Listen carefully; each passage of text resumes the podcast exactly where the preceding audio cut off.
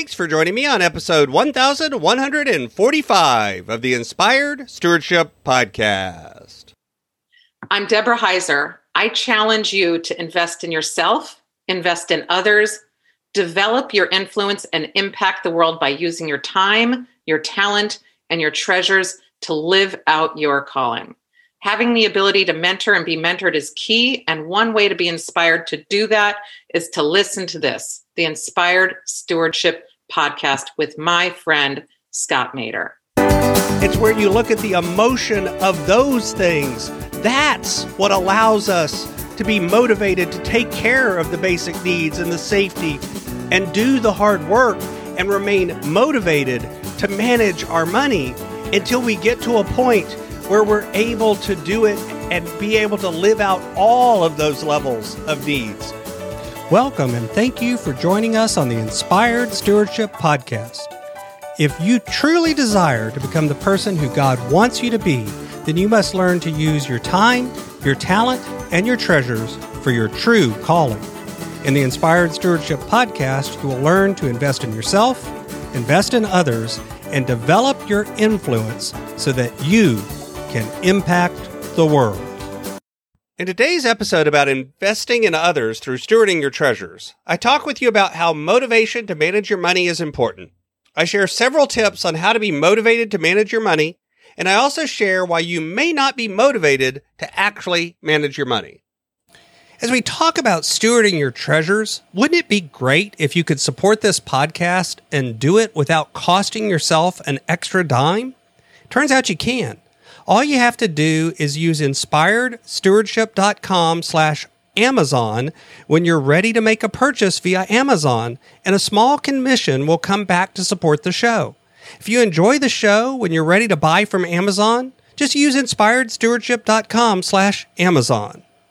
The truth is, most of what we do with our money is more of a marathon than a sprint whether you're talking about building savings, saving for retirement, reducing debt, all of these sorts of activities are really long term big goals and they take a long time to achieve, but each and every moment of the day, the rewards for them feels relatively small you don't see yourself growing much in those areas. It seems like it takes forever to achieve any of those goals. And that can be a problem because our motivation tends to wane whenever we see that. That's one of the reasons that I've seen people have a goal and work on it really hard for a short term and then fall back into old habits and old behaviors and lose ground.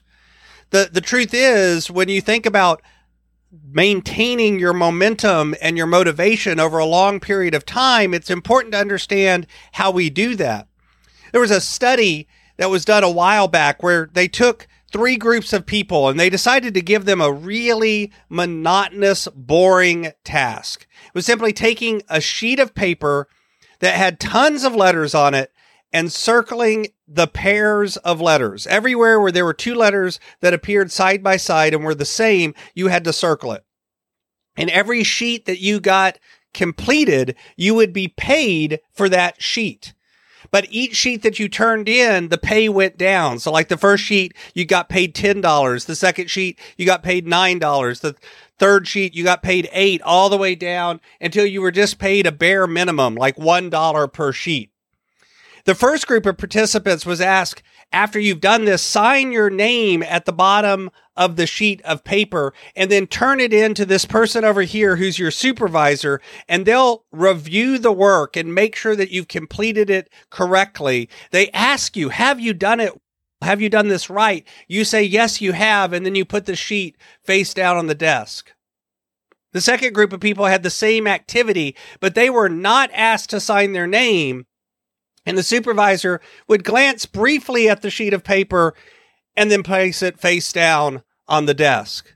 The third group of people didn't sign their name. And in fact, when they walked up to the supervisor to turn in the sheet, the supervisor barely even glanced up from the desk, grabbed the sheet out of their hand, and immediately fed it into a. At any time, you could stop completing sheets and stop making money. So, which group do you think was the first to quit?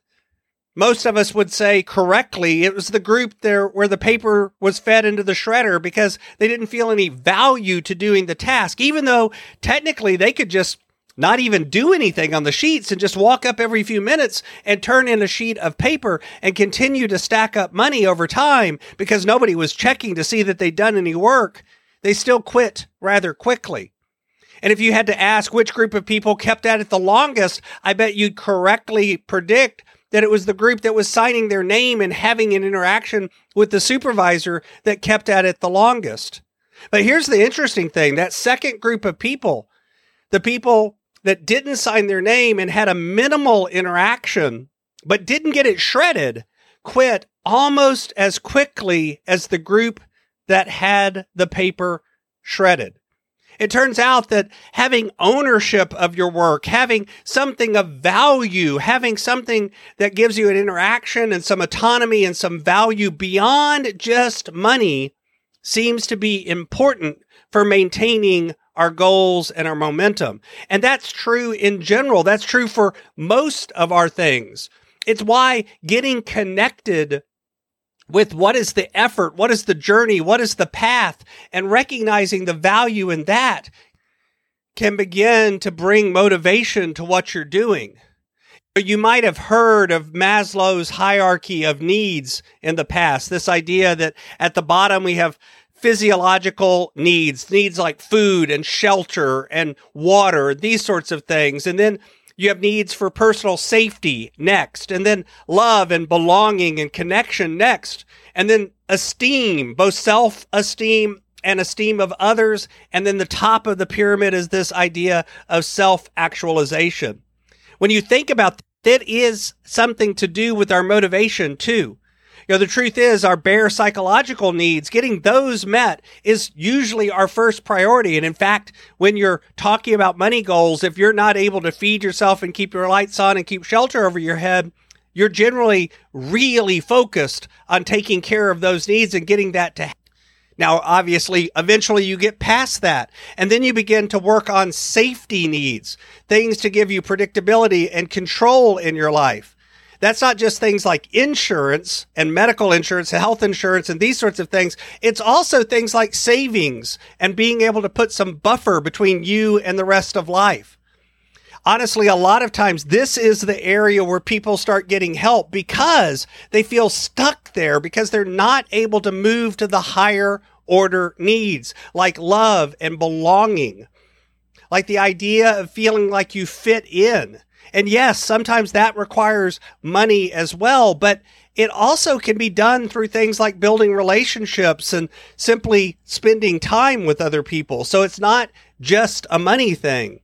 And then self confidence and esteem sorts of needs are next.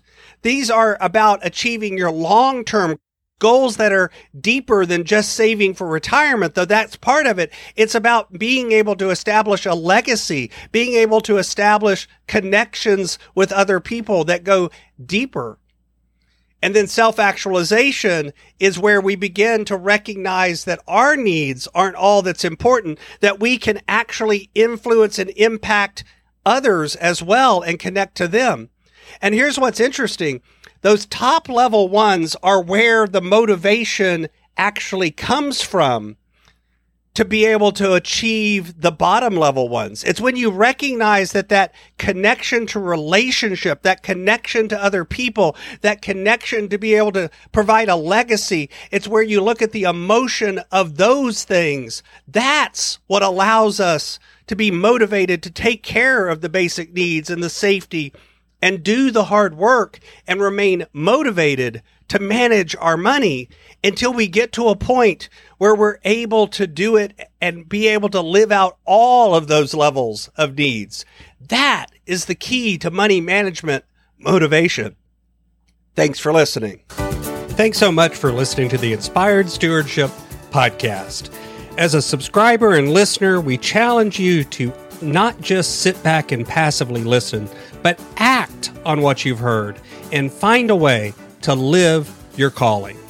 If you like this episode on the stewardship of treasures, you can sign up for our treasures tips by going to inspiredstewardship.com slash treasures or text in the U.S. 44222 treasures tips.